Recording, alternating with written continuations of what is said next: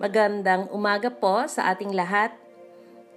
Tayo pong muli ay magsasama-sama sa araw na ito upang pag-aralan ang salita ng Diyos kahit po sa napaka-iksing oras upang pagbulay-bulayan ito at maging gabay sa ating buhay. Tayo po'y manalangin.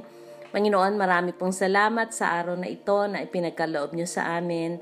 Salamat sa panibagong araw na nakikita po namin ang inyong faithfulness. Salamat sa inyo sa pag-asa na ibinibigay mo po sa amin, Panginoon.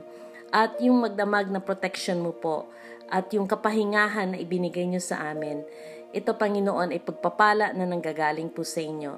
Maraming salamat din po, Lord, kung paano gagabayan mo po kami sa pag-meditate ng inyong salita sa araw na ito. Sa pangalan ni Jesus. Amen.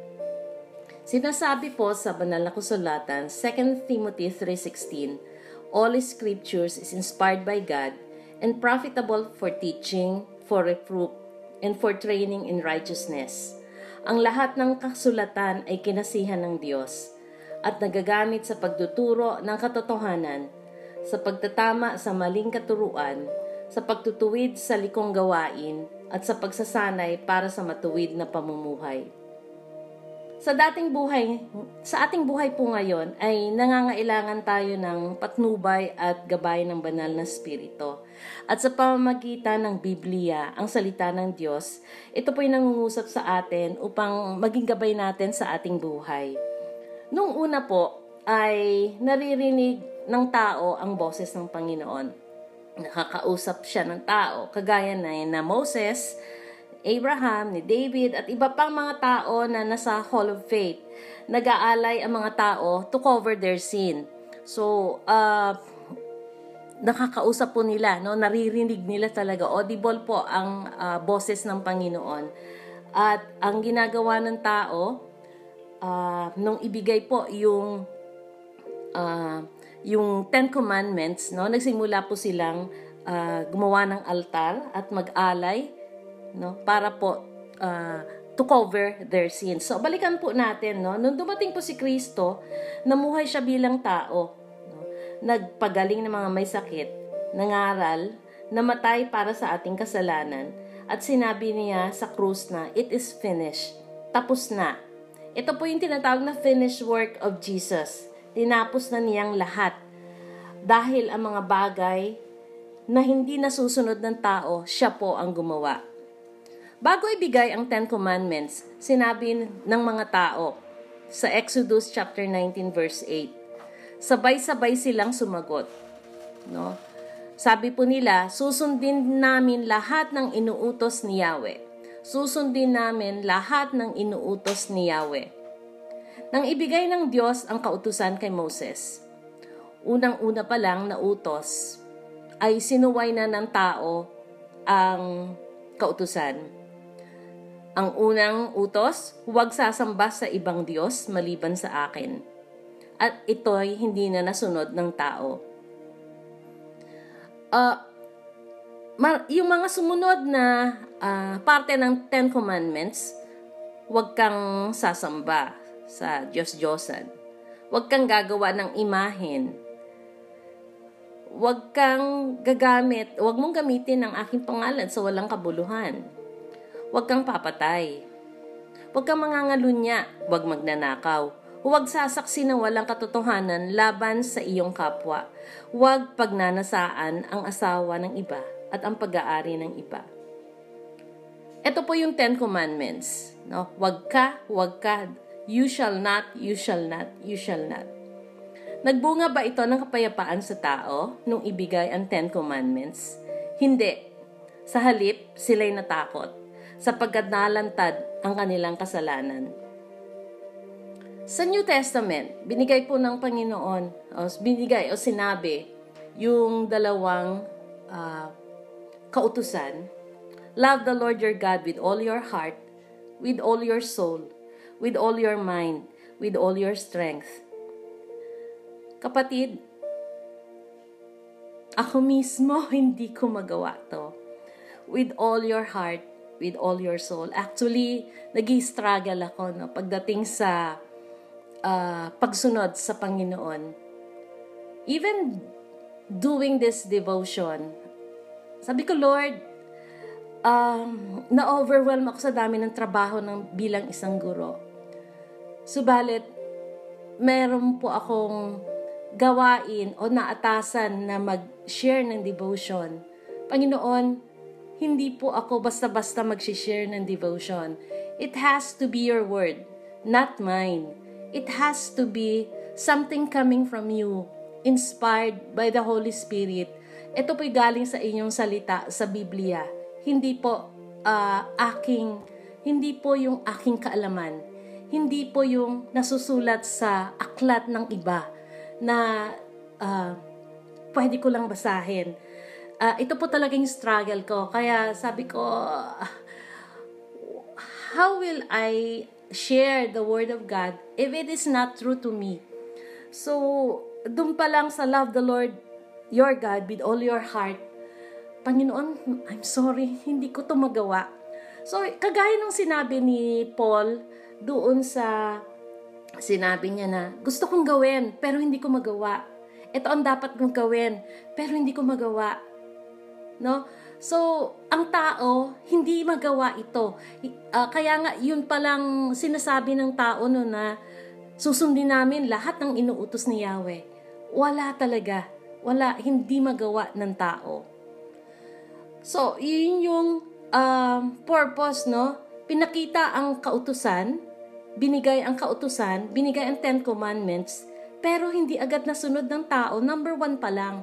At sino ang nakasunod? Si Jesus kasi perfect man at perfect God siya. Siya lang ang nakasunod sa kautusan. Sinasabi ba dito na masama ang kautusan? Mamaya po, pag-aaralan natin. Okay? So, Exodus chapter 20 verse 22.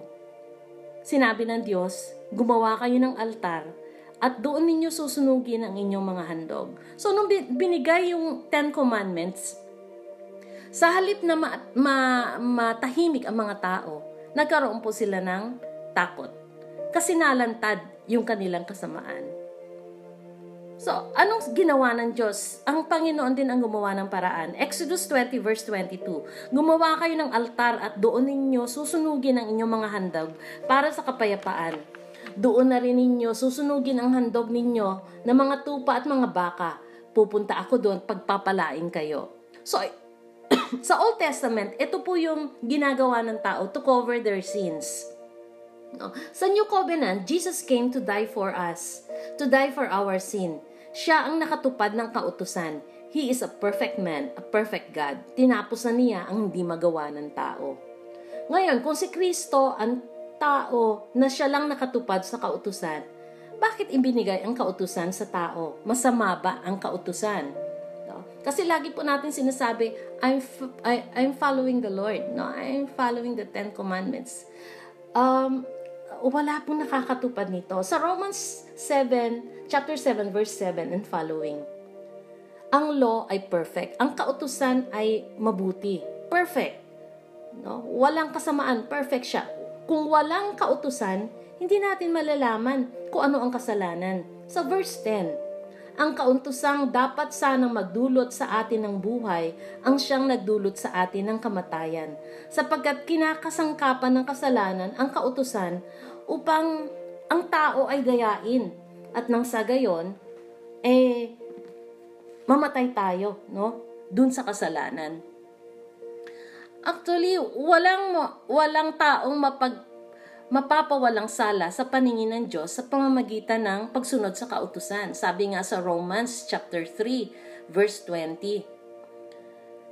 Dahil ang gawain daw ng kautusan ay ang ipamuka sa tao na siya ay nagkasala. So yun yung purpose. Ipamuka sa tao na siya ay nagkasala. That they cannot do anything para uh, makalapit sa Diyos. Kasi ang Diyos ay perfect. Ang tao hindi. Mula na nagkasala si Adan, nakuha natin yung kasalanan. No? Lahat ng tao nagkasalan, may kasalanan. At ang kabera ng kasalanan ay kamatayan. So, nung ibinigay yung kautusan, na-expose ang tao na hindi niya kaya ang sarili. That he needs a savior. Na siya magpapalaya sa atin laban sa uh, kasalanan. Galatians 3.19 Kung ganoon, bakit ba ibinigay ang kautusan? Ibinigay ito upang maipakita kung ano ang paglabag. Kailangan natin ng tagapamagitan na kailangan natin ng Savior na walang iba kundi si Jesus. Galatians 3 verse 22 Lahat ng tao alipin ng kasalanan. Hindi tayo nagiging matuwid sa paningin ng Diyos sa pamamagitan ng pagsunod sa kautusan ito ay natatanggap natin sa pananalig kay Jesus. Salamat sa Diyos sa pananalig kay Jesus na siyang namatay para sa atin upang tayo maging matuwid sa harap ng Diyos. Sa uh, bini, sinabi dito, Galatians 3.10, the law brings a curse. No? Kasi perfect siya. Eh. Kapag hindi natin nasunod, ang katapat nito, sumpa. Galatians 3.13, Christ has redeemed us from the curse of the law. Siya ang nag-alis sa atin sa sumpa ng kasalanan, sa sumpa ng kautusan. No? Kasi kapag hindi mo nasunod, sumpa ang kukuha. But it was Jesus na siyang nagbayad para ma-redeem tayo, para maalis tayo, no? para tayo mapatawad dun sa mga kasalanan. And look at the Old Testament. Kung babasahin ninyo, yung end ng New Old Testament, it ended with the word curse. Look at the end of the New Testament. It ended with the word grace. Mga kapatid, hindi natin pwedeng sabihin na kaya nating pagpalain tayo ng Diyos dahil sumusunod tayo sa utos niya. Walang nakakasunod sa kautusan. Ano lang ang pwede nating gawin? Let's force ourselves to go into Jesus siya lang ang makapagliligtas sa atin, hindi yung ating mga gawa. Kaya tayo pinagpapala ay dahil kay Kristo. Ang ating pananampalataya kay Kristo ang siyang magbubunsod sa atin na gumawa ng mabuti. Dahil tayo iniligtas, no? Dahil tayo ay uh, sinagip na ni Jesus, nakakagawa tayo ng mabuti. Nakakasunod tayo. At dahil dun sa faith ni Jesus, because of Jesus' faith, nandun na nakakalapit tayo sa Panginoon. Wala tayong maipagmamalaki. Ephesians 2, 8 and 9. Sapagkat dahil sa kagandahang loob ng Diyos, kayo ay naligtas sa pamamagitan ng pananampalataya. At kaninong pananampalataya ito? Pananampalataya ni Jesus. Kaya nga, we, we put ourselves, no, we, we, we have to uh, exert effort. Pumunta tayo sa Kanya. Pumunta tayo sa Kanya kasi siya lang ang pwedeng uh, sumagip sa atin. At hindi ito sa pamamagitan ng ating mga sarili. Ito rin, yung faith din galing kay Jesus ang nagtutulak sa atin na pumunta sa Kanya. No? Uh, hindi ito bunga ng ating mga gawa kaya walang dapat ipagmalaki ang sinuman, sapagkat tayo nilalang ng Diyos, nilikha sa pamamagitan ni Kristo Jesus upang iukol natin ang ating buhay sa paggawa ng mabuti. It's not because of ourselves. It's not because of uh, following the Ten Commandments. That's why tayo ay naging righteous. We became righteous because of Jesus. Dahil siya yung righteous. No? So, uh, ito yung mabuting layunin ng Diyos para sa atin noong una pa man na meron tayong tagapagligtas na siya ay destined para iligtas tayo sa kasalanan we, because we cannot do uh, things na makakapag-api sa Panginoon o sa Diyos Ama. Hindi tayo ang gumawa nito, si Jesus lang. No? Kaya nga, um, wala tayong karapatan na i i, oh, yung pinagtutulakan natin na dapat ganito ka, dapat ganyan ka, dapat ganyan ka, dapat ganito ang gawin natin. Um, uh, ang mga mabubuting gawa ay parang basahan lang so sa Isaiah. Uh, I'm not sure about ano. Pero hindi hindi yung ating mabubuting gawa ang siya nakakapagbigay lugod sa Panginoon. Yung ating pagsunod, no, yung ating uh, pag ano kay Kristo we look into the Jesus, who is our perfecter of faith, who is the author and perfecter of our faith. The finisher of our faith. Siya lang. Pumunta lang tayo kay Jesus. Believe in Him, no? At ang buhay natin ay iibigay natin kay Jesus. Kasi siya lang ang ating uh, way. Siya lang ang ating uh, tagapamagitan tungo sa Diyos Ama. So tayo po'y manalangin. Salamat Panginoon sa iyong mga salita na siyang nagbibigay po sa amin ng patnubay. Salamat dahil ito po ang nagbibigay sa amin ng katotohanan. At uh, because we are still sa aming, nandito pa rin po kami sa aming lupang katawan, na ang tendency nito is sumunod. No? Sumunod sa pita ng laman. Hindi lang uh, hindi lang Panginoon yung kagustuhan na sumunod sa uh, uh, performance o paggawa namin upang kami makalapit sa inyo. Kundi, uh, Lord, yung kagustuhan na gawin lahat, no? Para kami po'y uh, maging kalugod-lugod sa inyo. But because you have said in your word that it's only through Jesus. Kaya tulungan mo po kami, Panginoon, to look into Jesus. To look unto Jesus, the perfecter and the finisher of our faith, who is the only man who is the only uh, per- perfect man and perfect God na siyang magiging daan po namin upang makalapit po kami sa inyo.